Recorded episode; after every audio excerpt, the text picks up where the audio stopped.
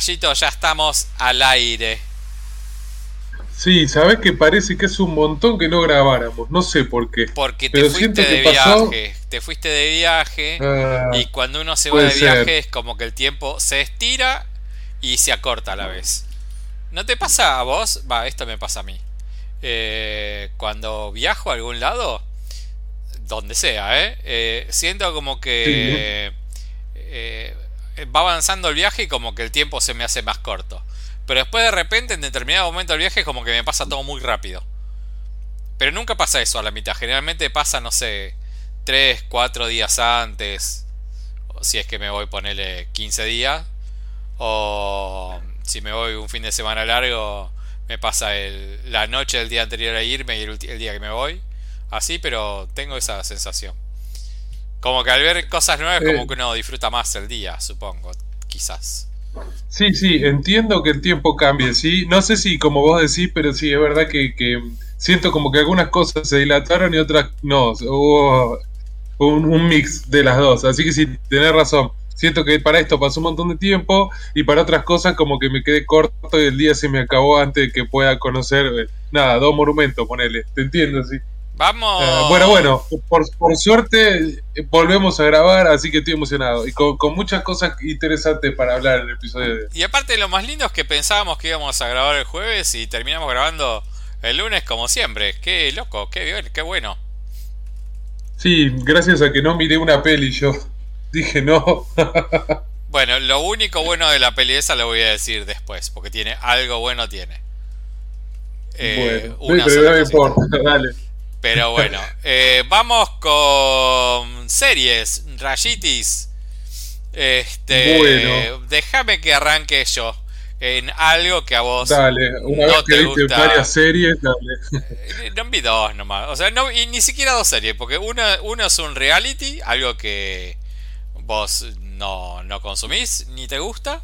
No, para nada. Y el otro es un documental de dos capítulos, así que no hay serie de no, ah, oh, Ah, sí, no es, no es una serie. Es una miniserie de dos. O sea, podemos decir que es una película larga que la partir de la mitad. Eh, claro, sí. Es raro eso, ¿no? Si tiene dos capítulos es una miniserie. ¿A partir de cuánto es miniserie? Y sí, qué sé yo, no sé. Para mí miniserie es cuando dicen voy a hacer más de un capítulo y... Y lo, y, y lo termino y no va a seguir. Sea uno, dos, veinte. Pero bueno, como que no va a seguir. Vos sabés que, eh, para traer datos de coyuntura, leí. ¿Te acuerdas lo que conté la semana pasada esta de la escalera? De Staircase. Sí. Leí que los productores franceses están como muy enojados con lo que se hizo en HBO. Y leí solo el título y no quise leer más porque digo, a ver si me revelan qué pasa con el chabón. Así que dije, no, no. Bueno, sí, sí, puede ser. Igual se sabe qué pasa con el chabón, pero. Claro, por eso. Al, ser una historia que uno que, es real, que bueno. Claro, pero no, alguien ya te la contó encima. ya te la cuentan en la serie. Yo quiero ver cómo. O sea, me gustaría saber cómo fue la historia real, porque al capítulo 3, el chabón lo condenan a cadena perpetua.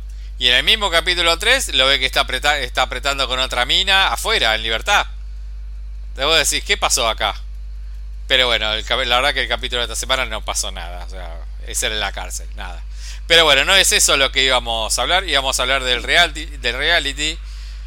El reality se llama Insiders. Es un reality español. Eh, muy al estilo... Mm, eh, ¿Cómo se llama? Gran Hermano. Que la verdad es que no ofrece gran cosa.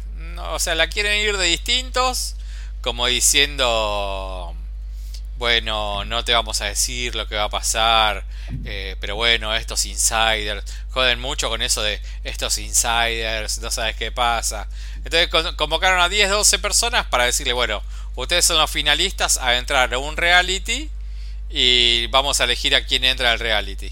Y la realidad es que ya los están firmando como si fuera gran hermano. Esa es como la gran diferencia. Tampoco es una super, claro, una, una, innovación del otro mundo. No, no, no, no, no hay nada que innove, no hay nada que innove, nada, nada, nada, nada. Eh, a mí lo que me llama la atención de este formato es cuánto deseo de gente grande, grande, tipo ya sos un boludo de 30 años, ¿cuánta necesidad tenés de mostrarte y salir en la tele para ser famoso? Eso me llama poderosamente la atención. No, no, no lo entiendo. Lo miro, lo miro, lo miro y no lo entiendo. O sea, ¿cómo, cómo tan, existe tanta gente que tiene tanta necesidad de transformarse en una imagen? Eso es lo que me llama la atención de, esto, de estos realities. A ver, sin ir a menos, en Black Mirror lo vivimos ya. Que la sociedad el día de mañana se va a contar por likes y por popularidad, Fab. Sí, sí. Me, parece que es súper lo que yo digo, es comparado con una serie súper irrealista y demás, pero me parece que va por ese lado. Como que lamentablemente las redes sociales y el mundo se fue como para esto. El ser popular, el que me vean, el que si no tengo me gustas no valgo. Sí, eh, es raro. la verdad que me, sorprende. Pero bueno, eso es lo atractivo de, este, este, tipo de formatos. La verdad que si te atrae Gran Hermano, míralo, porque no está mal. No, no es algo que digas, uh, qué bosta. Ese es un Gran Hermano. Un nuevo formato de Gran Hermano español. Que tiene una, una primera temporada. Que el chiste de la primera temporada era que los participantes no sabían que estaban siendo filmados dentro de un reality. Ahora la regaron la segunda temporada, todos diciendo, bueno, ¿cómo es? Si lo vio toda la primera temporada, ¿cómo es que esto no se enteraron? Porque filmaron las dos eh, temporadas juntas. Tanta fe le tenía Netflix a, esta producción que apuntó.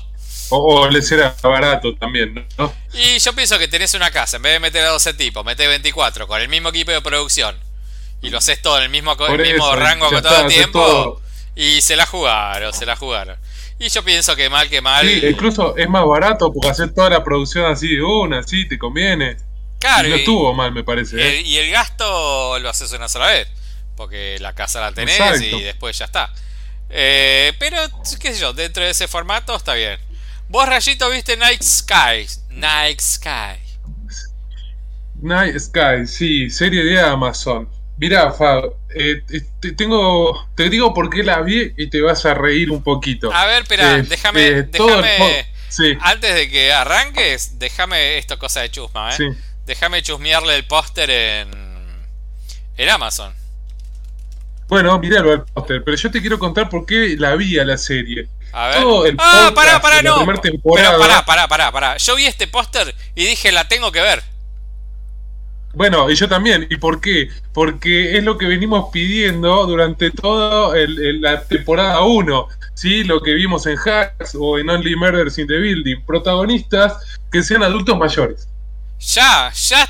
En esta. Rayo, no sabía que estaba en Amazon. No, no sé por qué no. Bueno, porque estuviste, estuviste muy ocupado.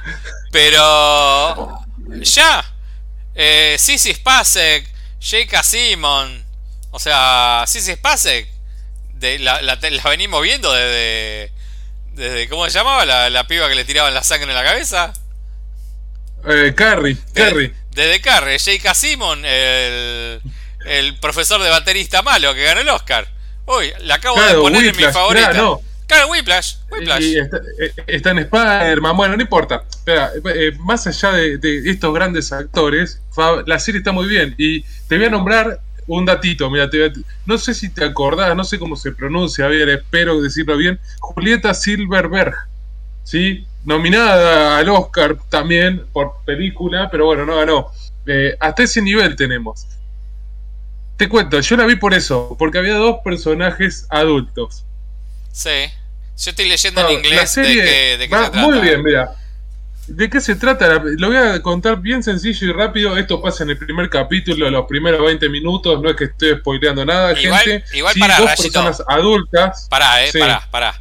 Eh, ¿La viste entera? Obvio. Uy, devoraste, porque son 8 capítulos de una hora. 8 capítulos de 55 minutos cada uno, más o menos. Sí. La voy a ver esta, ¿eh? Esta la voy a ver. Bueno, es una pareja de señores mayores, y adultos, eh, que viven en el medio del campo, creo que era Illinois, si mal no recuerdo, pero si no era por ahí cerquita de Illinois, eh, y encuentran o tienen, sí, en su campo donde viven, un portal hacia otro planeta, otro universo, otro lugar, ¿sí? Y ellos pueden ver eso, una luna, un cielo, algo que se lo ve en el póster incluso. Sí, sí, sí. Bueno, eh, es una serie de fantasía, pero no tiene que ir, no va por la fantasía, Fab, y no importa mucho durante mucho tiempo por qué está el portal y que ellos lo puedan utilizar. ¿Sí? Tiene mucho de drama, mucho de drama, mucho de eh, lo que están pasando ellos. La mujer tuvo un accidente, no puede caminar bien y está como medio depresiva. El tipo está que puede tener Alzheimer o no, o está senil. La nieta que, bueno, nada, aparece ahí tratando de ayudarlos. Hay mucho, muy, mucho contexto dramático, sí, que está involucrado en esta fantasía. y es más importante por momentos el drama que la fantasía misma. Ellos solo saben de la existencia del portal, la demás familia no. Bueno, voy a contar dos cosas porque para mí son anécdotas y cosas muy locas porque yo no lo sabía esto. Termina el primer capítulo, Fab, no voy a decir cómo, no importa. Hay muchos como cliffhangers. Ajá. Y el director es eh, Campanella, nuestro querido gorila, director tan, tan querido. Y digo, che, ahora entiendo por qué está tan bien dirigida la serie. Bueno, segundo capítulo, la ah. serie arranca en Argentina. Ajá, mira. A mí Campanella dirigiendo series me parece... A mí Campanella dirigiendo series me cuesta un poco, ¿eh? Es Julieta Silverberg. a mí cuando dirigió House no, no, me molestó cuando dirigió House. Esa Half Catch and Fire me parece que está bien. Sí, igual no es, aceptable. No sé. No es un desastre, chabón. No es un desastre. Eh, bueno, más allá de eso, bueno, aparece en Argentina. Y ahí empieza a haber otro dilema, ¿sí? Eh, están en Jujuy. Eh, bueno, nada, se presenta una familia, que es esta chica Julieta con, con la nena, que no sabemos por qué lo están enfocando, o sí sabemos, y nos vamos a dar una idea, es sumamente lógico que bueno, también conocen este tipo de portal y están como cuidando uno allá, en, no sé, a los 5.000 metros de altura, eh, eh, cerca de las salinas, en el medio de Jujuy, entre las llamas, están cuidando también un portal así. Hay mucho más, muchísimo más, que no quiero spoilearle a la gente de eh, la fantasía, ¿sí? No solo ellos hacen eso, no solo se puede a través de estos portales como ver este universo o este planeta, sino que se puede hacer otras cosas, ¿sí? Con los portales.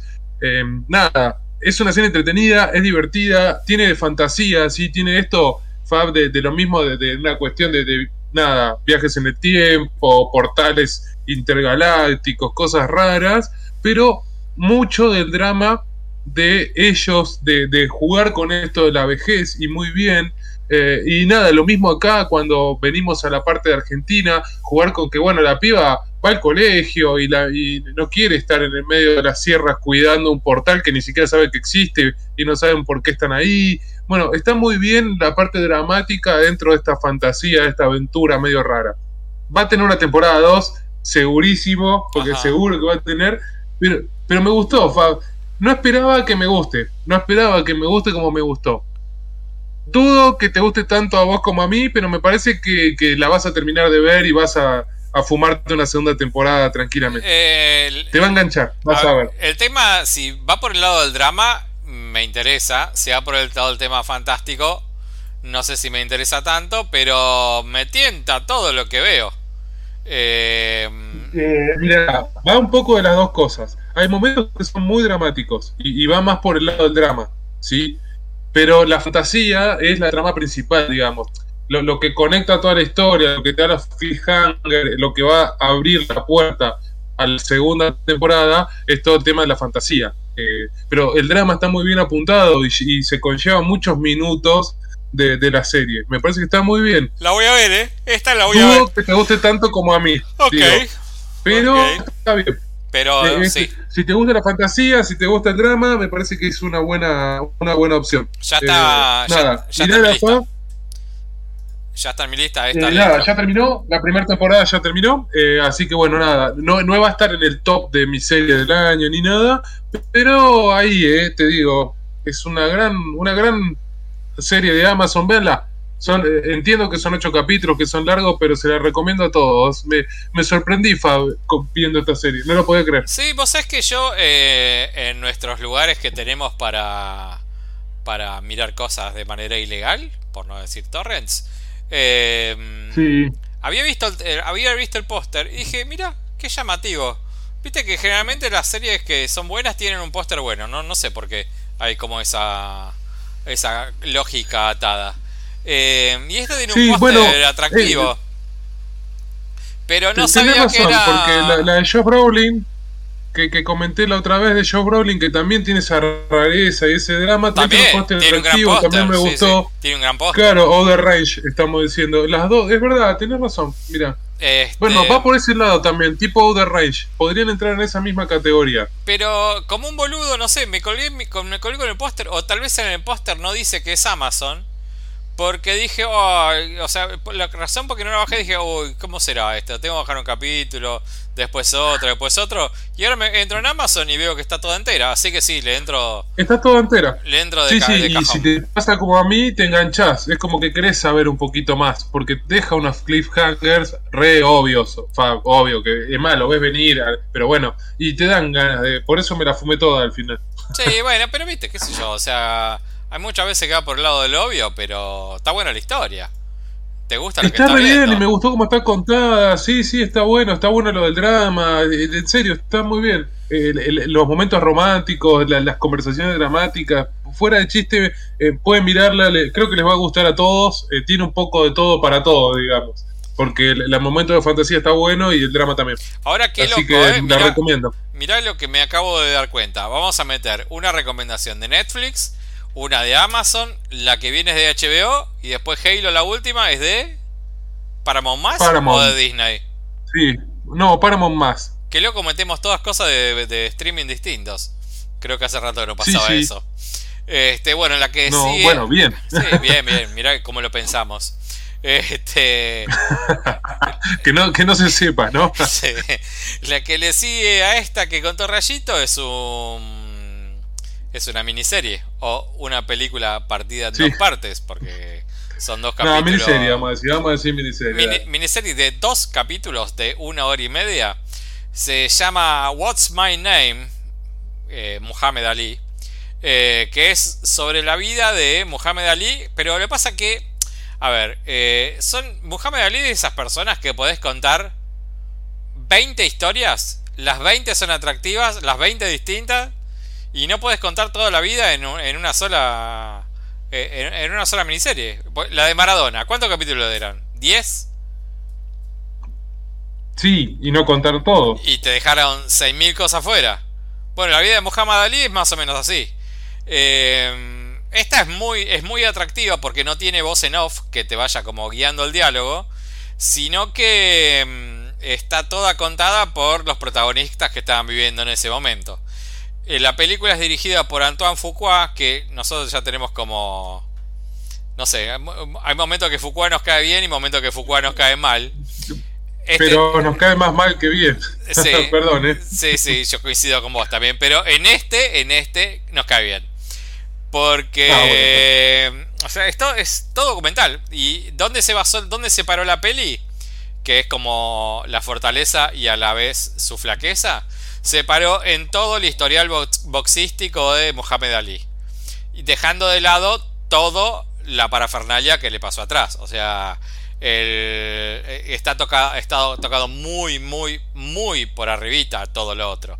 O sea, todo el tema cuando, cuando Muhammad Ali este, lo suspenden por no querer ir a la guerra, está tomado como nada, son 30 segundos el por qué quiere ir a pelear eh, a África, eso ni lo nombran. Eh, el por qué eh, el tipo cambia de religión, muy, muy por arribita. O sea, esas cosas que son como momentos muy fuertes, están dejados a lado. Pero de repente encontraron peleas de boxeo de Ali que yo no sabía que Ali arrancó como en un reality de boxeo donde metían un montón de pibitos a pelear, pibitos sub 15. Así que las primeras peleas de Ali eran televisadas y eran esas peleas. Este, después, bueno, están las peleas cuando, cuando Ali sale, eh, gana la medalla de oro en las Olimpiadas. Están, que es, muy raro encontrarlas. Y después pasaron todas las peleas, todas las peleas. Como detalle muy tener en cuenta es como ver cómo ya en los últimos años donde ya hubo muchas, muchas peleas que, Ali recibía, recibía mucho castigo en la jeta, como de una pelea a la otra ya como que empieza a hablar más despacito, como que toda la cuestión más efusiva del chabón que era muy hablador, muy muy desde la verba, ir muy para adelante, se nota que tanto, tanto golpecito en la cabeza eh, terminaron incidiendo en el Parkinson con el que, se terminó agarrando después. La verdad, o sea, que te, te cuente cualquier historia de Ali está bárbara y esta es una más. Si querés ver solo cómo era peleando. Son esos tipos que son interesantes. Sí, sí. Y si tiene mucho material de archivo, con más razón. Si te gusta el boxeo, me parece que, que está bien. Sí, se concentra mucho, bueno, en todo lo que te diga, el tema boxístico y es todo archivo. No hay, bueno, acá la persona aparece. O sea, yo vi, yo vi tres documentales que me gustaron mucho de Ali. Este me gustó mucho. Después hay otro de, de Muhammad Ali, pero que, hablaban todos los boxeadores con los que él peleó. Que el chabón que parecía que era como un bocón, que todos querían matar y que era odiable. El chabón era recontra, re buena persona y todos contándote cómo le ayudó de tal o cual manera. Y después hay otro que, bueno, contándote todo el tema religioso y por qué elige África, más allá de todas las ficciones que hubo mil. Eh, está bien, esta serie está muy bien, una miniserie de dos horas, si te gusta el boxeo y te gusta la figura de Muhammad Ali es para verla. Y nos queda la última, Rayito, esta es como... La dejamos de, última porque esta terminó. Terminó, sí. ¿Terminó para seguir o terminó para no seguir? yo creo que va a seguir. También la, historia da para seguir y cómo terminó la serie da para seguir. Veremos si la continúa por una cuestión no de éxito y demás. Todavía no, no leí si, fue renovada. Yo, desde mi lado, debo reivindicarme porque hablé muy mal después de haber visto el inicio de esta serie. Y con el transcurso de los capítulos me fui engañando bastante con la trama, con la historia, y la verdad es que está bien, Fab. Eh, a ver, no puedo decir, wow, qué locura, pero está, no, está nada mal, eh, está muy bien hecha la serie. Yo me acuerdo eh, que. me acuerdo yo no jugué el jueguito. Me acuerdo que de entrada lo, la mataste. sí, la maté, la historia era muy complicada, fue. el primer capítulo fue muy difícil de ver porque no se entendió nada, había una batalla, sí, estaba bien filmado, buenos efectos, pero quedó medio ahí. ¿Qué pasa? Es una historia muy compleja, hay mucho por contar. Entonces también pasó eso. Y me fui dando cuenta con el correr de los capítulos, ¿sí? Y una vez que fue pasando eso, entendí por qué tanto lío en el primero. Eh, después transcurre muy bien la historia, se dividen bien, sí, todas las historias que van en paralelo, y se terminan de unir casi todas, para mí, eh, un, mínimo detalle, sí, hay una historia que no termina de cerrar del todo eh, en, el final. Me imagino que a propósito para engancharla con el comienzo de la segunda temporada. Eh, fuera de eso, la serie está muy bien. Para la gente que no sabe qué es Halo ni jugó al jueguito como yo, la historia es bastante sencilla. Una humanidad en el 2500 más o menos y encuentran en un planeta ¿sí? lejano un artefacto que está buscando otra civilización medio rara, ¿sí? porque no sé cómo decirlo, unos alienígenas medio extraños, y está la lucha por estos objetos que encontramos y ver qué generan. ¿sí? Que, dicho sea de paso, yo sin saber lo que generaban, no quiero spoilear a la gente, pero es interesante la historia que hay por detrás eh, Fab, no sé si vos jugaste el jueguito, pero está buena la historia. No, no lo jugué porque em, er, era algo que salió solo para Xbox. Y yo nunca tuve Xbox. Ah, bueno. Bueno, sabes que eh, hoy, mira, hoy, después de haber visto la serie, te digo, me dieron ganas de jugar. No, no, para. Como juego, eh, yo sé que como juego era un juegazo. Era el caballito, fue toda la vida el caballito de batalla de Xbox. O sea, bueno, me lo imagino. Era como el juego de Xbox. Y es lógico.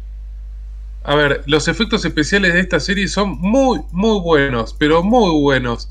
Y la, todas las transiciones en las batallas, ¿sí? Que están filmadas normal, como cualquier batalla de, nada, de estos bichos raros, estos clones gigantes y demás, cuando pasan a, primera persona, como en el juego, están muy, pero muy buenas. Me, volaron la peluca, Faba, a ese nivel. En la última batalla están muy bien hechas. Eh, tiene un efecto de gravedad cuando viajan a través de una cosa, no, no quiero contar qué cosa, pero una especie de viaje hacia los 2001, fan más o menos en un momento, eh, a través de un proyector de pantalla de Windows, de esos viejos, que está muy bien hecho. Eh, hay una vuelta de tuerca a la historia que me gustó bastante los momentos más de drama o de historia, que era lo que a mí me había molestado del primer capítulo, acá se empezaron a desarrollar cada vez mejor y me parece que fluyó mucho más la historia, así que se las recomiendo a todos los que les gusta eh, la ciencia ficción, ¿sí? Y, ver tiros y batallas, y a los que les gusta, no sé, Mandalorian, o a los que les gusta las series de Marvel, me parece que está muy bien y esta les va a gustar. En la... está muy bien, me, me saco el sombrero. En el juego eh, sí. Eh, y en todas las versiones de, de Halo.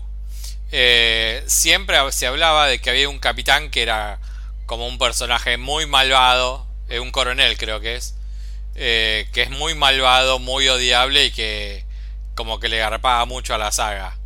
¿Ese está? ¿Te suena? Y hay uno, sí. No, no sé si va a ser o no, pero sí, hay un capitán muy malvado. No, sí, sí, sé si era capitán o era coronel, pero era como el personaje malvado de la serie.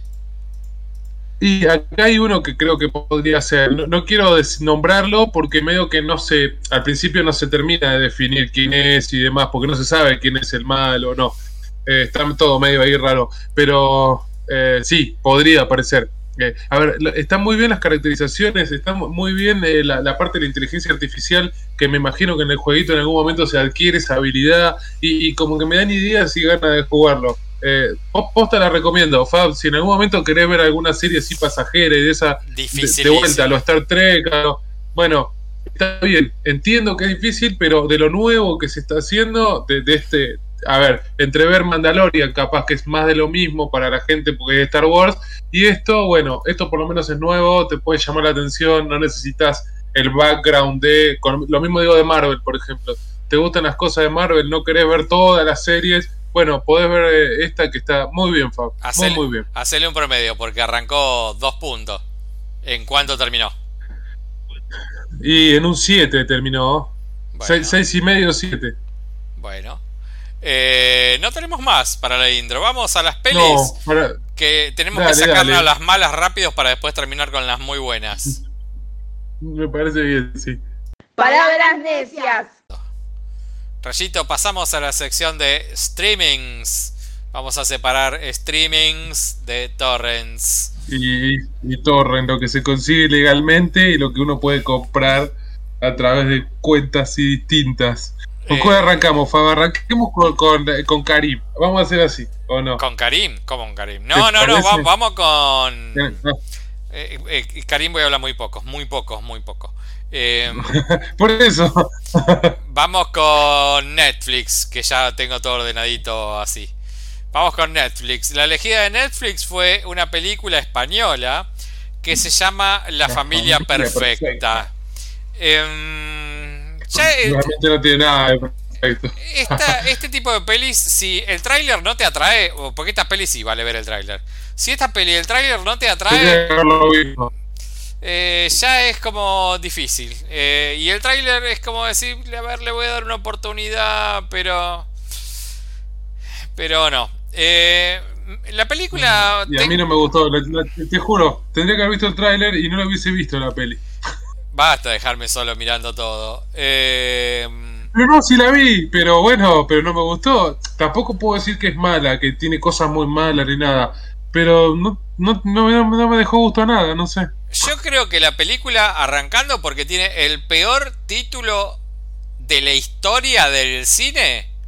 La película nunca trata de una familia, nunca. Jamás, nunca, jamás de los jamás la película trata sobre una familia. O sea, ante una situación familiar, es una mina que intenta rearmarse. Claro, exacto, pero la protagonista es ella, Lucía se llamaba, ¿no? Sí. Y qué linda mujer, ¿eh? Ah, Belén Rueda, sí, sí, una, una señora. Siempre fue muy linda y ahora ya grande sigue siendo muy linda. Eh, la película nunca, nunca, se trata de una familia. Nunca. Jamás de los jamás.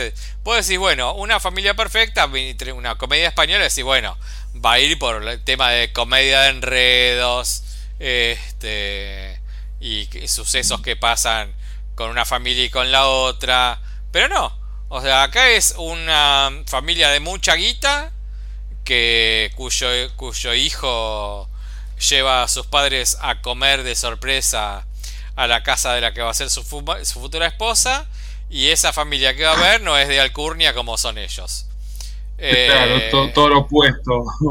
Pasan un par de sucesos muy chiquitos y a partir de ahí queda la madre del pibe de Guita eh, tratando de reafirmarse en su vida teniendo una historia sola. Yo toda la parte de la familia pasó en los primeros 10 minutos de la película. Después es solo la mina. Eh, Nos engañaron. hemos sido engañados con esta película.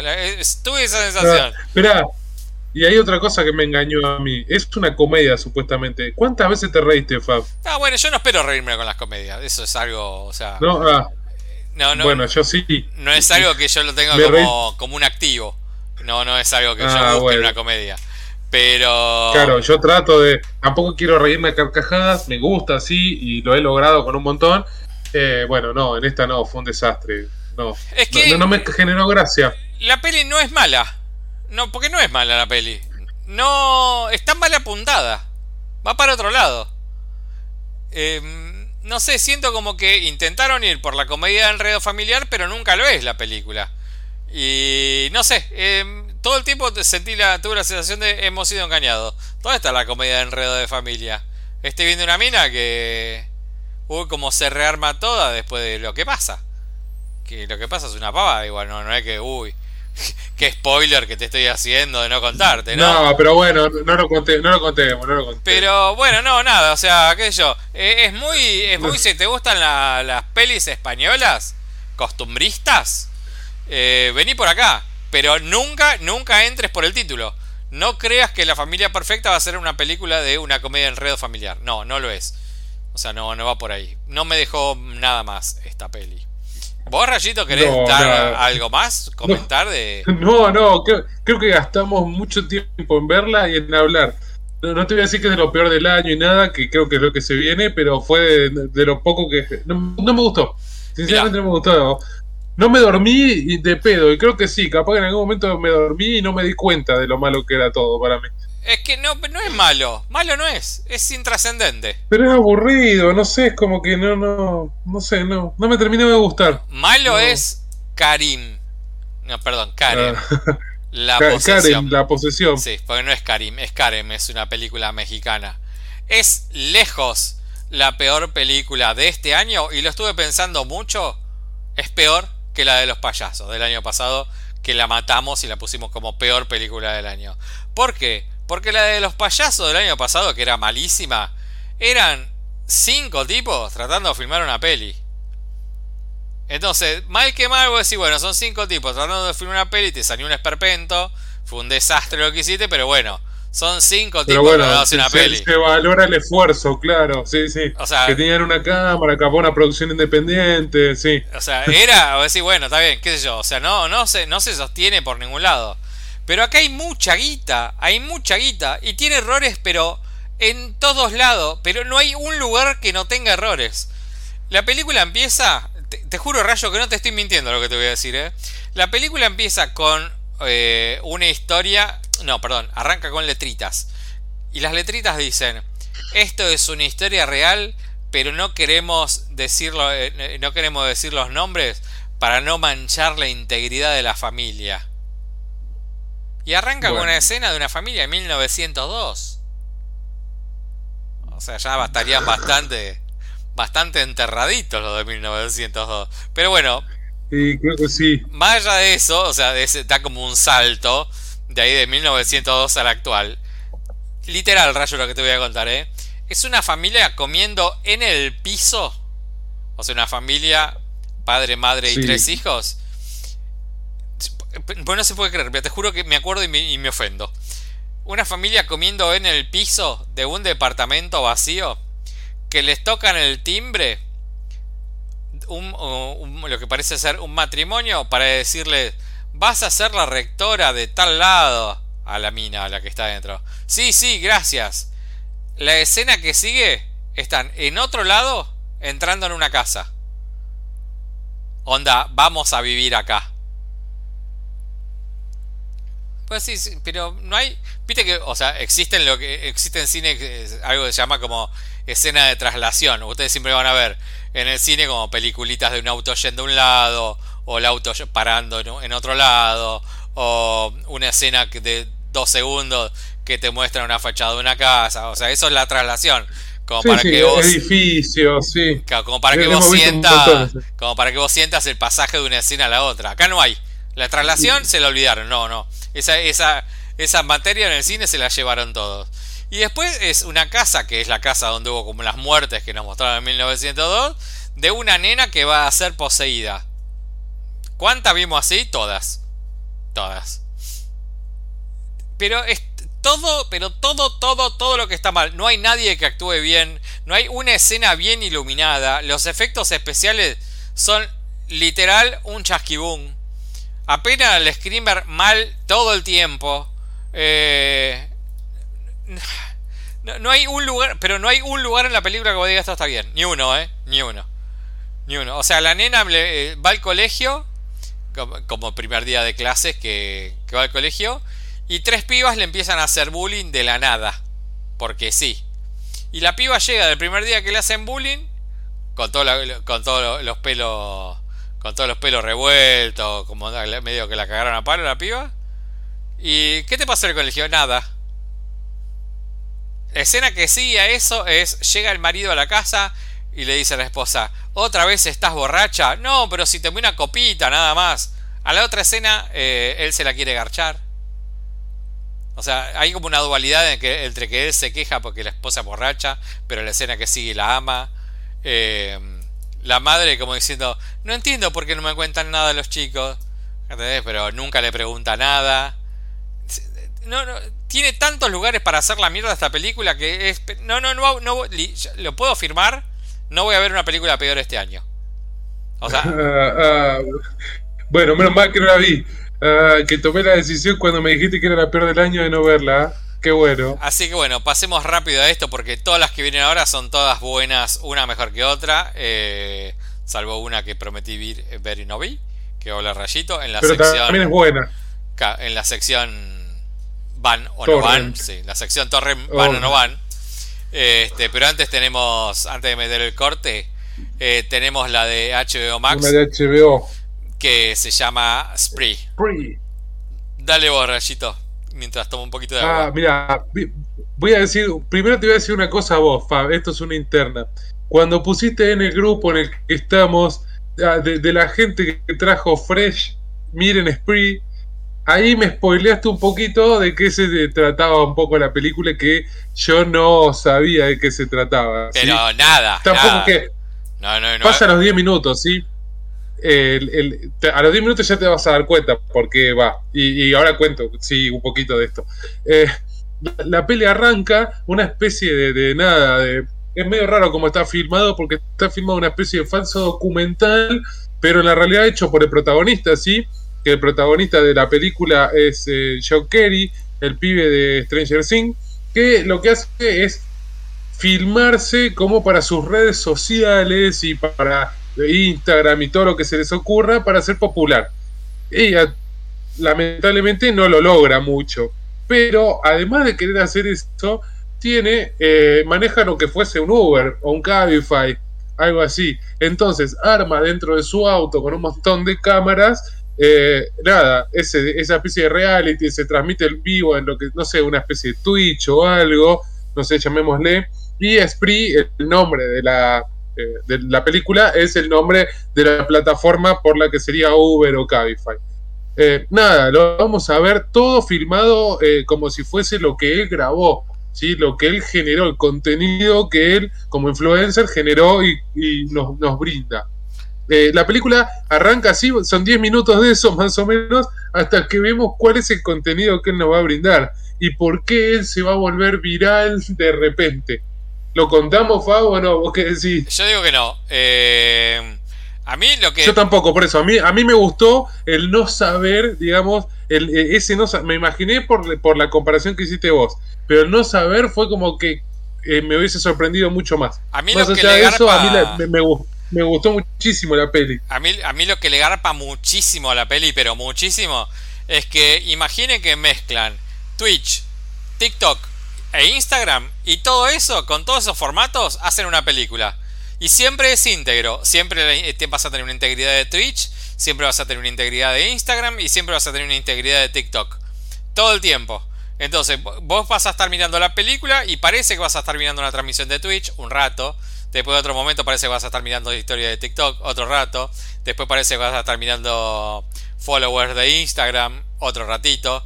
Todo eso con un chabón que está desesperado por tener followers que se jacta el único momento que llega a las dos cifras. Y de entre las dos cifras que tiene, tiene como si fuera un Rubius, como un Soy Germán, un pibe que tiene un millón de seguidores, que como su, su, seguidor, ni siquiera fue amigo. Eh, no, bueno, pero bueno, sí. El, el pibe, el que maneja el Uber, había sido niñero de este, y este pibe ahora que es adolescente se transformó en una superestrella de, de los medios, de las plataformas, y lo único que hace es seguirlo para bardearlo.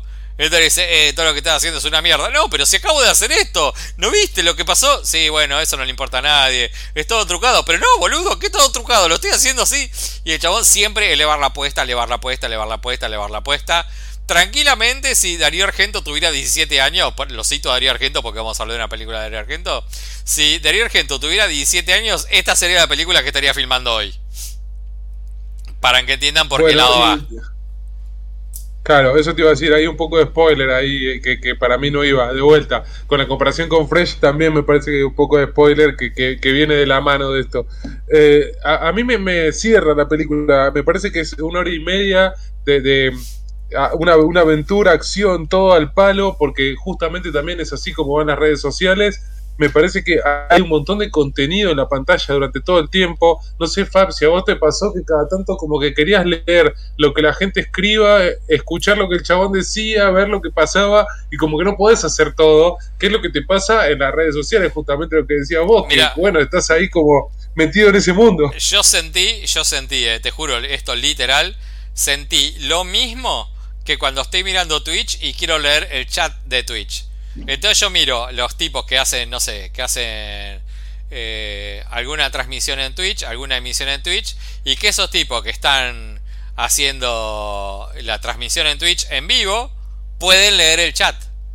Un Ibai, un Auronplay, un Rubius, todos esos tienen 10 millones, 10 millones de seguidores literal y los tipos se pueden detener a leer el chat de algo que está pasando a una velocidad infinita. A mí me pasaba que en el momento que tenía esos chats en pantalla, que eran mínimos, yo me perdía. Y digo, estoy teniendo una mentalidad de viejo. Esta es una película que le va a dar un pendejo de 17 años y le va a encantar. Le va a, le va a re gustar. Porque es un contenido para adolescente y posadolescente con todo el formato de filmación de los medios que consumen ellos hoy todo el tiempo. La verdad que me pareció súper, súper original y con un protagonista que es el de vuelta, es el pibito de, de Stranger Things, entonces eso también te garpa al público que está diciendo vos, Fab. Y el pibe eh, está re bien. Muy bien. El pibe está sí, eso te Decir, está muy bien.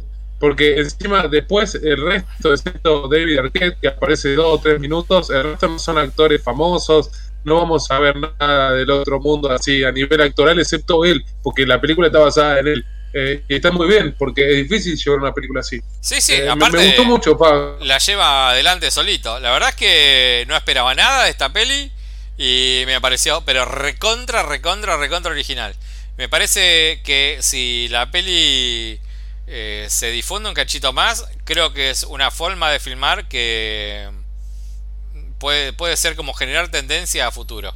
Si, se, si tiene como, no sé, una, una cuestión de de aceptación popular. Que la puede tener tranquilamente, porque me parece que la peli es un formato absolutamente vendible para adolescentes. Está recontra re bien la peli. La pueden ver en HBO Max Spree. Rayito, metamos un corte acá y vamos a las de Torrent que me parece que vamos a hablar de todas un cachitito más. ¿Qué te parece? Bueno, dale. Listo. Sí, sí, avancemos. Así de paso le damos como un respirito a tu internet que parece que se está arrastrando. Palabras necias. Palabras necias. Vamos a meterlo rapidito antes que se te muera el Indernéstor, amigo Rayito.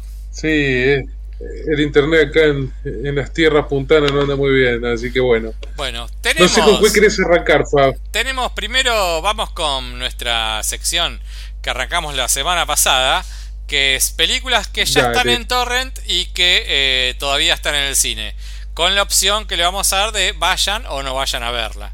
En esta semana tenemos una sola, que es The Nordman, eh, que es del mismo director, es el mismo director de The Witcher, que ya eso solo da ganas de ir a verla al cine. Pero contanos vos, Rayito, esto metele como medio rápido. Dale, no solo de The Witcher, viste que yo te dije también del Faro, ¿sí? de Lighthouse. Dos grandes películas. Y si querés le sumamos un poquito más. Los protagonistas de la peli son Alexander Skarsgård Nicole Kidman, Ethan Hawke, William Dafoe, con lo cual hay, hay nombres interesantes también en actores. Em, a ver, para aquellos que no tienen una idea, yo te lo cuento de la mejor manera que se puede. Es la historia de Hamlet, la misma que escribió Shakespeare, pero bueno, Shakespeare se, bajó, se basó en una historia nórdica, vikinga, ¿sí? de Hamlet, alguien que existió realmente. Bueno, es la misma historia que ustedes conocen, ¿sí? De un tío que mata al rey. No, estoy spoileando nada, ¿no? O sea, contar la historia de Hamlet, espero. Eh, que nadie se enoje. No, voy a contar mucho más que eso, pero bueno, termina como termina Hamlet, para todos los que saben, es la misma historia. Ahora bien, es bien vikinga, es bien sangrienta, es bien justamente como la historia tiene que serlo, bien de eh, tirar un hijo sin que te importe nada y bien contada a lo Witcher, justamente, a lo Witch, perdón, justamente. Incluso está Anna Taylor ahí haciendo una aparición. Eh, está muy bien, Fab. Tiene esa crudeza que tenía The Witch. Eh, tiene ese drama y eso así como más elevado de El Faro. Y bueno, y tiene la sangre y demás vikinga y de la historia.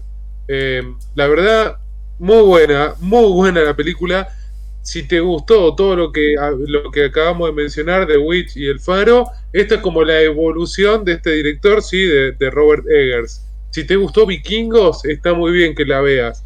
Y si te gusta este tipo de cine, ¿cómo llamarle? No sé, de, así, a, lo antiguo, también está muy buena. Eh, me gustó, Pap. Es un En resumen, si la podés ir a ver al cine, anda, sí, anda, sí, me gustaría verla en el cine porque en el cine debe generarte un montón más todavía. La batalla final me, parece espectacular, muy bien, muy bien filmada, porque nada, es un buen director y lo sigue demostrando.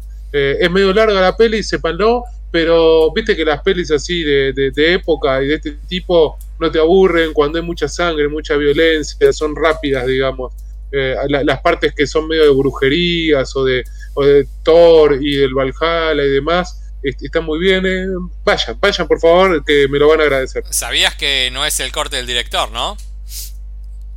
Eh, no, no sabía. Eh, estuve, estuve leyendo que mm, este tipo es la primera vez que tiene una super mega producción.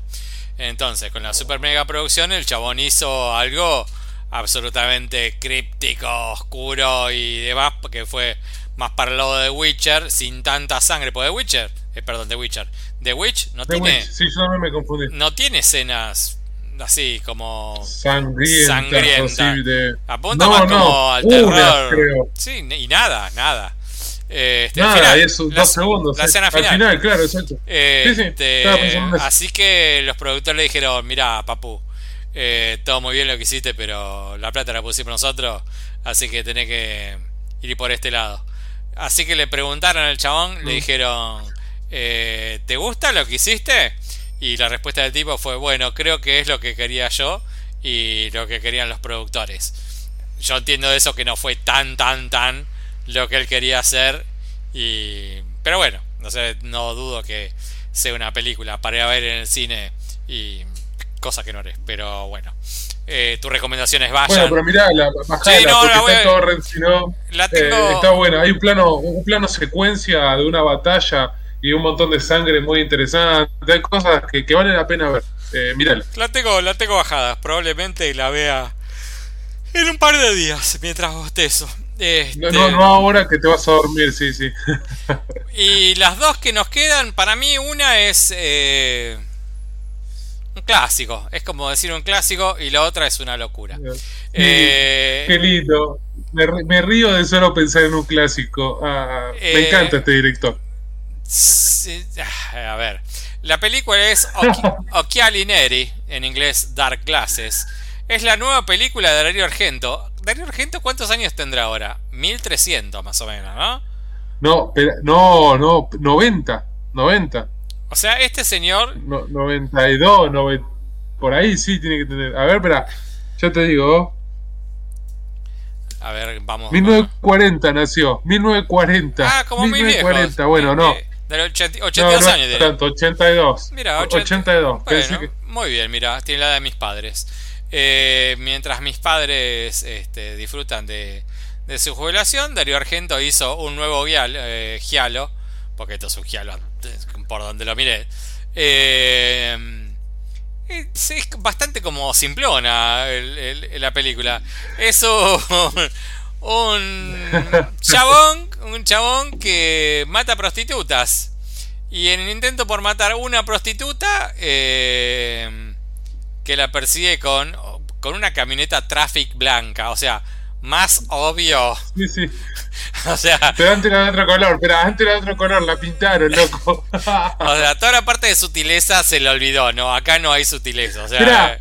¿Cuándo, ¿Cuándo Darío Argento fue sutil en una película? sí, lo, ter- lo dije y después lo terminé de decir y, pensé lo mismo. Eh, Claro, a ver, lo, lo dijiste vos, es un clásico. A mí, te juro que me, recor- me recordó mucho a otras de él, porque es eso, es, es una más de sus películas. Eh, Pero dale, seguí, Para perdón. mí, para mí no tiene, no tiene forma de ser criticada la película. Sabes que vas a ver. Eh, Claro, y exacto. y Cuando vi la primera eso- muerte y vi, y vi eso, ese grotesco, eso bizarro, dije, ay, sí, aplaudía, viste, así, qué lindo. Porque querés ver eso.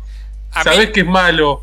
Malo, eh, sepan, los que no saben quién es Darío Argento, Fab, le parece que expliquemos, tiene una forma de filmar medio de ese terror bizarro. En un momento no era tan bizarro por la época, porque bueno, no sé, el pájaro, la pluma de, de cristal, o en esa época, bueno, se filmaba medio así, pero siempre la mantuvo.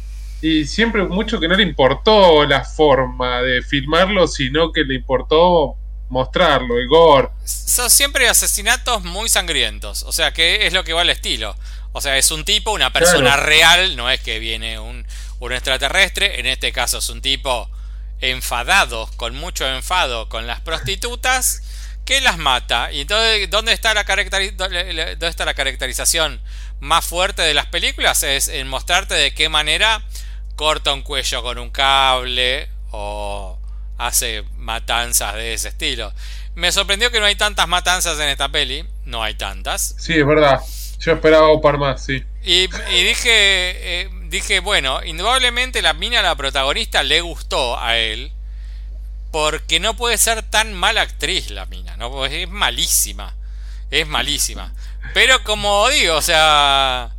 Sí, espera, que actriz, que encima tiene que hacer de ciega, podemos decirlo eso o no. Sí, Porque sí, así sí. el nombre de la película es eh, durante un rato largo, una hora de peli, va, que, más o no, menos. es que sí se puede contar. O sea, en, en el intento de que este asesino de matar a, a las prostitutas eh, eh, quiere matar a esta mina, eh, la mina esta, él le genera un accidente de tránsito, eh, la mina choca con su auto y en ese choque ella queda ciega.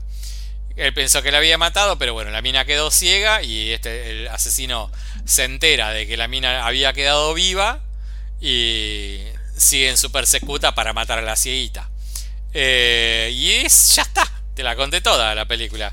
No bueno, tiene ahora más que te, eso. te paso el, el- el dato de por qué eh, la, la actriz es la elegida. Es la hija de Darío Argento. Ah, mira, no sabía, es, es hacia Argento. Asia Argento, claro, sí, sí. Mira. Entonces por eso es. A ver, yo me, entiendo, de verdad, lo- no voy a defenderla porque sea la hija de. Me gusta él como director, pero bueno, sí, hace un papel medio. medio malo, bastante malo. No, pero también. ¿sabes que Yo me puse a pensar en algo. De- pensemos de vuelta. Lo- lo- yo me ponía a pensar. eh, ópera. o no no me acuerdo todas ahora, pero eh, Profundo Rosso, las actrices están, actúan medio así mal. Sí, sí, era O medio el infierno. Era, era medio que me encantó. Claro, la- la- la- y las actuaciones eran medio, no tanto tal vez como esta, pero eran medio así. Entonces como que no, no me molestó tanto ver una actuación mala en este tipo de películas. Yo pienso Em, que yo pienso bueno. que el, el estilo de él es muy característico y al ser tan característico tiene como el estilo muy exacerbado. Entonces es un Darío Argento eh, por tres. O sea, con un guion bastante Claro, chiquito, exacto. bastante chiquito el guion. Pero bueno, es él, o sea, no no pretendo ver otra cosa. Arrancó Darío Argento, bueno, voy a ver esta peli que o sea, empezó, terminó y dije, bueno, esto es lo que esperaba ver. No, no espero que me sorprenda, no espero que me dé algo nuevo, no espero nada. O sea, Y me más, dio lo que. que- En, en cinco años no te acordás ni de qué se trataba la película. no, no, no, no. Va a entrar después cuando muera Darío Argento en todo ese tema de recopilación, el ciclo del cine. Y va a entrar ahí Obvio, como sí. su última película, quizás. Porque así, encima yo creo que hace un montón que no filmaba Darío Argento, ¿o no? Y mirá, sí, yo igual no, no vi sus películas en orden, pero me parece que la última había sido 2007, algo Ah, así bueno, más o 15 menos. años. 15 años, imagínate, si Eh, deja pasar 15 años de vuelta va a tener Ya, ya te 97. lo, ya te lo confirmo, 2012, mirá, Ah, mira, no hace tanto, 10 añitos. no hace tanto que yo no la vi, Drácula 3D. Uy, Dios. Sí, no, no, mirá. no, no hay forma. La que yo había visto, Giallo, esa de 2009. Por eso pensé que era. Que esa más o menos también encima. No estaba muy bien. Esta está mejor, la de ahora. Que encima esa Giallo es con Adrian Brody. Yo pensé que iba a estar bien, pero. mm, deja mucho que desear. Pero bueno, Pero bueno, eh, nada. La peli, si les gusta Darío Argento o ese tipo de cine, está, está bien. Cumple. Cumple con, para mí bien. Pero bueno, ahora vamos a la joyita de la semana, me parece. eh, te cuento, Rayo, esta película pasó a ser mi quinta elegida mejor película del año. Ah. Sí, esta para mí entró, obvio, totalmente, sí, también. Eh, yo no sé top. si yo no sé si vos querés arrancar porque eh, Dale, a sí. mí me causó tanta cosa copada esta película que tuve que escribir así que tengo todo escrito tengo un resumen escrito Eh. de lo que quería decir de esta peli así que Mira, a mí me pasa algo, algo muy loco Fau, con la peli. Me parece, viste, que de vuelta, yo soy de los que no, no quieren ver el tráiler, no quieren saber de qué trata la película, ¿sí? A veces ni leo la sinopsis. Vi esta película que estaba así en, en los nombres, en las redes y demás, es, entonces me llamó la atención. El póster es raro incluso, Fab. Partamos de esa base, porque Sí, el póster sí raro, lo había sí. visto. El, el póster es muy raro, no se entiende nada. Eh, bueno, si, si querés te cuento algo que es lo que me pareció a mí. Yo no quiero contar de qué trata la película, si vos lo querés contar, si querés Contalo, si pero querés espera, arranco yo pero lo voy a contar. No, no, déjame que yo, yo, no te- yo tengo... A ver, ¿qué, qué es lo que me pasó? Me, me topo con una película que es un drama bizarro a través del multiverso. Algo así podríamos decir. es que Eh, y me sorprendió muchísimo. Sí, eh, Porque- lo que pasa es que hay formas y formas de alca- eh, encarar los multiversos. Vos tenés eh, los multiversos como los encara Marvel. ¿Entendés? O sea, el Doctor Sí, Strange. un ejemplo. Todos esos. O tenés esta forma de hacer el multiverso, como está en esta peli, donde las 700 formas de multiversos y de pasaje del pasado al futuro, a presente, con todos los versos mezclados, están todas al mismo tiempo. Todo, todo es una cosa apretada, eh, conjunta, es un bodoque de situaciones barrocas, que esa es la palabra que más estalló en lo que, en lo, en lo que yo escribí. ¿Y cómo puedes hacer eso? Que parece que esto es algo que me va a empujar para afuera, terminar yendo en, terminar en una película que es una declaración de amor a la pareja y a la al, a- a- al madre e hija A la madre y al hija, amor en, relación, sí, y al amor en sí. O sea, es una locura, una locura, una locura, una locura, una locura. Pero yo, bueno, yo me quedé con eso, porque yo me quedé con eso, que ah, en la, en la realidad yo estaba viendo una relación de la, de la madre e hija, pero a través de un- del multiverso de nada, de un multiverso de locura, de acción, de comedia, de, drama, de fantasía, pasa de todo, Fa, porque eh, en cada universo y cada momento me refleja la misma situación, como dijiste vos, esa relación de madre-hija, e ese problema de pareja, eh, pero en, un contexto totalmente distinto y me generó una locura tremenda. Eh, la verdad me gustó muchísimo, me, me, sorprendió muchísimo encima, durante todo el tiempo. Me gustó hasta cómo está dividida la película, cómo está orquestada, porque me parece que está muy bien llevada a nivel de, de, guion y de cómo me van contando la historia. Si hay alguna historia que contar entre todo esto, que para mí lo único que nos están contando es esa relación, Fab. Todo el resto es medio como una locura armada. Yo eh, no quiero no quería contar nada, pero creo que dije mucho incluso porque no, bueno, está, bien, hay cosas, a ver, hay cosas que la peli en un multiverso no, no te cambia. Lo que digas de esta película no vas a poder abarcar todo lo que la película es. Este, yo hacía rato que no, me ponía a escribir para el podcast, o sea, sí para la revista, pero para el podcast no. Y dije, bueno, lo voy a escribir no como, fuera, como si fuera una nota, sino que lo escribí como si fuera un ayuda a memoria. Entonces, lo que yo arrancaba poniendo como con la clásica. Bueno, los directores son los Daniels, son los mismos que hicieron Swiss Army Man, que es una película bastante bizarrona con Daniel Radcliffe, el de Harry Potter, eh, que vos decís, che, qué versátil que es este pibe. Ya la película esa era rara. Bueno, los tipos terminan haciendo, eh, terminan haciendo esta peli. Esta peli intenta como buscarle una lírica, una poesía, imágenes que van desde lo absurdo, cursi, escatológico, comedia, drama, todo mezclado, todo forzado, todo como apretadito. Donde intentan forzar todas estas múltiples historias, donde la credibilidad argumental es como muy difícil de llevar adelante. Porque yo te digo, che, tenés un multiverso que va para adelante, para atrás, que va de un universo a otro universo, a otro universo. Eh, todos los universos son absolutamente distintos. Para que esa cosa pueda decir, bueno, ¿cómo vas a hacer para llevar esto adelante? Los tipos te lo sacan adelante, como si fuera lo más natural del mundo. Y encima esto lo hacen con un desbarajuste de imágenes, de historia. Que la verdad que el resultado final es algo que te emociona. O sea, vas a sentir que terminaste como muy divertido, porque por momentos es muy divertido. Y el concepto final de, lo que buscan al final de la película es súper emocionante, súper emocionante. Es una película sobre multiversos, pero en sí, la verdad es una declaración de amor a la familia, a la pareja y al amor en sí. O sea, es una epopeya del amor. La protagonista es la mina, la del tigre y el dragón. La hija es la china que está en Mrs. Maisel, la que es la nueva, la nueva mujer de, de, de, que, de que era la esposa de Mrs. Maisel. Y la cereza de la torta. Claro. La cereza de la torta es el, es el. No, ¿qué? La cereza de la torta es el padre, el que hace el, esposo de la protagonista. Que el chabón era data de los Goonies, era el chinito de Indiana Jones. El chabón hacía 20 años que no, no iba, no, no hacía cine. Y el tipo aparece de acá como si hubiera actuado antes de ayer. La rompe toda él. encima es el que tiene más matices en la película. O sea, es totalmente distinto en cada multiverso la forma que se transforma. De hecho, en la misma escena el chabón cambia la forma de actuar. Y es un chabón que no actuó hace 20 años. O sea, lo último que vimos del pibe es que era un nenito en los Goonies. O sea, hasta le hacen el chiste. El chiste a él mismo tiene como mil. Tiene mil, mil, mil declaraciones de amor al cine en la película. Uno de los que hace es que eh, el chabón, en un, en un, momento, una de las tantas peleas que hay en la peli, eh, usa como su arma de defensa una riñonera.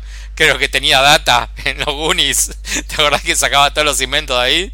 de estas escenitas así tiene mil, mil. Un montón, sí, hay un montón de cosas. a mí hubo dos que me llamaron mucho, dos o tres que me llamaron mucho la atención dos fáciles, dos fáciles que son la de 2001, que es como muy cantada. Ah, sí. Y pero esa era demasiado, sí, es como dije, oh, ¿por qué siempre pasa lo mismo? Pero bueno, dale. Y, otra, y otra como muy cantada es la de Ratatouille, que también está realmente muy bien. Ah, bueno, pero esa sí está bien, esa está bien, sí. Pero después tiene un momento que eh, tiene una escena dramática que es, eh, pero recontra copiada, recontra pero no copiada, como recontra escenografiada, como si fuera In the Mood for Love, la de Wong Kar Wai, que es increíble, pero es increíble esa escena. O sea, el hecho de que tengan mil historias y todas a la vez, cuando al momento que la entras a, ver, eh, te da como unas piñas en la jeta, en cada momento que te hace como una situación de multiverso eh, nuevo, todos esos pasajes son un, golpe a la pera, te, te pega una piña a la pera, siempre es un knockout atrás del otro, te aplasta la peli. Tiene 3 millones de situaciones que pasan todas al mismo tiempo, ya que todo fluye para el mismo lugar y eso es lo que le da sentido. Puedes decir, ¿cómo esto que no tiene absolutamente nada que ver está montado atrás de esto otro? O en la misma situación te refleja a, otra, a otra situación de multiverso. Dice, todo está montado que para, va para el mismo lado, o sea, Todas las mil historias son para terminar contando la, epopeya de amor entre el amor de pareja de ella con su marido y el de la madre e hija, que es como la más característica. Es como si fuera que el amontonamiento de imágenes es recontrabarroco, porque es, es un barroquismo de escenas, no de color, eh, sino que es un barroquismo de escenas, donde el protagonista eh, es el mismo de Blade Runner. Y bueno, también está Jamie Lee Curtis, que bueno, ¿qué podemos decir de Jamie Lee Curtis? De Jamie Lee Curtis totalmente sacada de foco, es otra Jamie Lee Curtis. O sea, de, la peli de qué va. No, bueno. O sea, es una familia. Jamie Lee Curtis, te, dan otro, no. Eh, eh, hizo una serie hace poco, así medio bizarra. Hizo un papel medio parecido. Está todo bien que esté, pero bueno, no. Ya la hemos visto hacer cosas así es la que menos garpa, me parece, de todo. el Screen Queen, la serie que te digo, de Ryan Murphy, hace un papel similar en algunos momentos. Está bien, pero te eh, cierra, te cierra el plato, o sea, eh, te, suma, no es algo que te reste. Este, la peli de qué va. Y está bueno porque es como. La peli es una, una familia bastante agobiada por el laburo, la guita, las deudas. Este y es la verdad que es bastante común, o sea, es, algo que nos pasa a todos nosotros.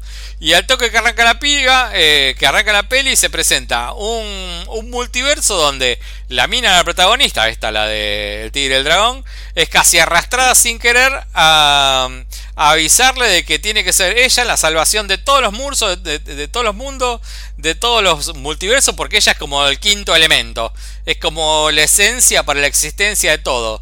Y ella lo que único que quiere en ese momento es eh, ir al departamento de renta a pagar lo que debe porque la van a embargar, nada más. O sea, se dice, che, no, vos sos la salvadora de todo, no, tenés que dejar todo, esto es una boludez, no, no, déjame que yo quiero ir a pagar los impuestos. La mina que tiene un perfil de madre agotada, porque la verdad que no se lleva bien con la hija, porque con el marido ella siente que no hace lo que ella pretende, que el marido toma como una acción como muy extrema como para que la esposa le dé bola. Bueno, esta mina, que sería de lo más común del mundo, en las situaciones familiares más comunes del mundo, tiene que hacer viajes en multiverso, que estos pasajes entre un multiverso y otro es absolutamente divertido, como eh, la forma como lo tienen que hacer. O sea, hay una escena como de un premio que parece un consolador, que lo usan para hacer uno de esos cambios de multiverso que me cagué de risa. Este, en y la escena que está peleando y cuando van cambiando las armas, una terminan siendo los consoladores llenos de sangre porque estaban antes no iban siendo palas, bats. Y no, no, buenísima. Y encima la, la, chinita hablándole a la madre así con los dos dildos en la mano, ¿viste? Y un momento emotivo. Pero bueno, es así. Y aparte casi no hay escenas, casi no hay escenas de lucha que usen armas tradicionales. Siempre que usan cosas raras. Este, en Y se van transformando todo el tiempo. Hay como pasajes así muy bruscos a propósito. Está muy interesante. En esta, en esta, bueno, cambio de eh, cambio de multiverso, cambian las estéticas, se acumulan las tramas. Este, como que te abren más rama, más rama, más rama, como decir cómo hacer todo esto, que todo apunta al mismo lugar. Todos los personajes empiezan a tener como múltiples con múltiples este, actuaciones, personalidades, no sé, eh, ella, ella, bueno, no, el marido pasa a ser una, una eh, duplicado, quintuplicado, octuplicado, todo empieza a tener como, este, como situaciones paralelas que le dan como un volumen bestial. Todo esto entre viajes de, eh, viaje, todos estos viajes entre mundos distintos, por ejemplo, en uno de ellos en el que, en el que todos los que lo habitan tienen dedo de salchicha de pancho. Que los que salen de la mano es jugo. Esto que parece lo más ridículo de todos es el que se resuelve de manera más amorosa. Porque en el mundo... No, no es jugo, es, ketchup y mayonesa. Bueno, este, en, esto, donde, en un mundo donde no pueden usar la mano porque las manos son pancho, o sea, se, se empieza a resolver todo de una manera recontra este, idílica, porque bueno, resuelve de una manera que ya, ya lo verán. Este, pero es una de las, de las más eh, eh, disparatadas, es la que se resuelve de, manera más de amorosas de, todas las historias. Digo, si vos querés, si vos querés decir, bueno, ¿dónde puedo ver algo similar a esto?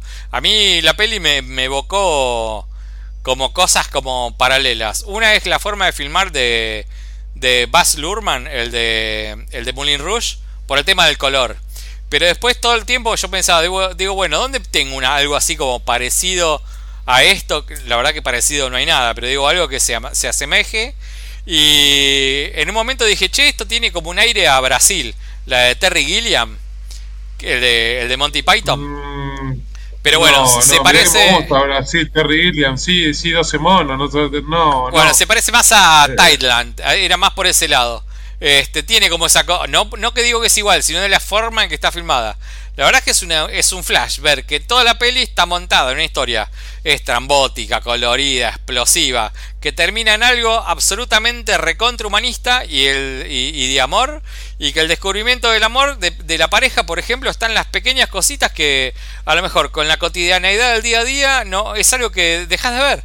O sea, vos te das cuenta que, no sé, crees que no, no, no amas a alguien o como que perdiste un montón y te das cuenta que ese tipo está haciendo esto, esto, esto, esto, esto, esto, esto, que son 70 millones de boludeces que hacen que, che, loco, mirá, este chabón está haciendo mil cosas que demuestran el amor todo el tiempo, todo, todo el tiempo, y capaz que por mirar, no sé, o, abrumada por la misma realidad, no lo dejaste de ver. Eh, la verdad es que me pareció una, una locura. Eh, aparte que la película viene con un ritmo, pero un ritmo que no puede frenar. O sea, son dos horas y, dos horas y veinte que no, no, no puede frenar nunca, porque todo es abrupto. Hay, hay un solo momento que frena con un, con un chiste ahí eh, interesante aparte, Bueno, eh, pero a propósito. A ver si era lo que yo iba a venir acá, porque... eh, el chiste de los Daniels. No, yo iba a decir otra cosa. eh, la, Ah. la verdad es que la peli viene con un ritmo, ah, pero que es una locura. O sea, no puede frenar. Creo que no le garpa esta peli si no, no viene en ese ritmo. Son 2 horas y 20 que no frena nunca. Eh, la verdad es que viene con un vértigo que al final, en uno de los tantos multiversos que presenta, que es, o sea, un momento que a mí me hizo clavar los frenos de golpe, es para mostrarte en uno de los tantos multiversos una escena que hay dos piedras en un paisaje que de montañas. Y la película está, y está frenada, son dos piedras. Entonces te hace ver en ese momento vos venís con un vértigo de la concha de la lora, que esa distancia quieta, que es de nada, de un metro, entre una piedra y la otra, es eh, algo que es tan chico y tan, y tan lejano a la vez. Entonces, esto que yo en ese momento venía, eh, venía mirando como, como con todo el ritmo que te frena, como para mostrarte esta escena, que es una locura, porque es una locura. O sea, me parece que un- una, una, una escena de amor total de dos piedras. O sea, decís, la- están tan, tan cerca y tan lejos a la vez, este, que el hecho de que vos decís, bueno, ¿cómo puede el amor puede mover montaña? En este caso, dos piedras. Este, yo en ese momento yo ya venía con la cabeza estallada y ahí es cuando me terminó de rematar la cabeza. Tiene sketch como si fueran eh, el primer Saturday Night Live o- o el primer casero y después tiene con coreografías montadas que bueno la tenés a la mina de, del tigre y el dragón como para no usarla no que la verdad que voy a decir hasta las coreos me armaron bien la verdad que es una peli que tenés que ver con la cabeza no abierta recontra reabierta y abrite a disfrutar el hasta ahora el peliculón del año o sea, no, pero, pero hacía rato que no me emocionaba tanto con una película. Me encantó, el final me, me rompió la cabeza. Esa declaración de amor del final me pareció una locura. No sé, Rayo, eh, me llevó, mirá, mirá todo lo que me hizo escribir esta peli. Yo digo, yo arranqué, a mí me gustó, ya, ya dije lo, que pensaba, no, no tengo mucho más, te voy a dejar a vos que, que cierres con esto. Véanla, ahí la tienen que bajar, es de Torrent. Dudo que esté en alguna plataforma de momento, no, no tiene pinta de ser ese tipo de película así, eh, plataformera, digamos. Y si te va a aparecer en alguna plataforma en algún momento, va a aparecer allá abajo de todo. Eh, así que nada, véanla, tiene, tiene un montón. eh, nada, a mí me hubiese, de vuelta, yo que llegué sin saber nada, eh, mucho mejor para mí. Así que nada, si no quieren escuchar hasta esta parte del podcast y se quedaron antes, mejor. Así no sabían tanto. Bueno, si escucharon esto ya cagaron porque ya lo dijimos todo acá. Pero bueno, Obviamente, pero bueno. yo eh, vi la presentación de A24 de esta peli y los chabones, los productores de A24 dijeron que esta es la película con la que le apuntan a todos los premios del año y que dicen que es su producción del año. No creen que saquen nada mejor. Y siempre a 24 es medio como calidad, medio garantizada. Los chabones vos le veías la carita de contento como diciendo, bueno, este es nuestro chiche, disfruten de nuestro chiche. La verdad que es una locura, es una locura. Eh, me quedó la garganta seca, Rayo, no nos quedó nada más por decir. Terminamos con un película. un montón, así que...